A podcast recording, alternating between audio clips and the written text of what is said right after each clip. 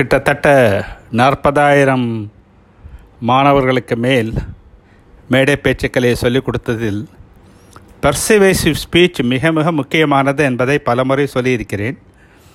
உங்களுக்காக ஒரு சின்ன ஃபார்முலா தரப்போகிறேன் ஏசிஇ ஏஸ் e, அப்படின்னா உங்களுக்கு தெரியும். நான் கொடுக்க போகிறது சாதாரண ஏஸ் இல்லை.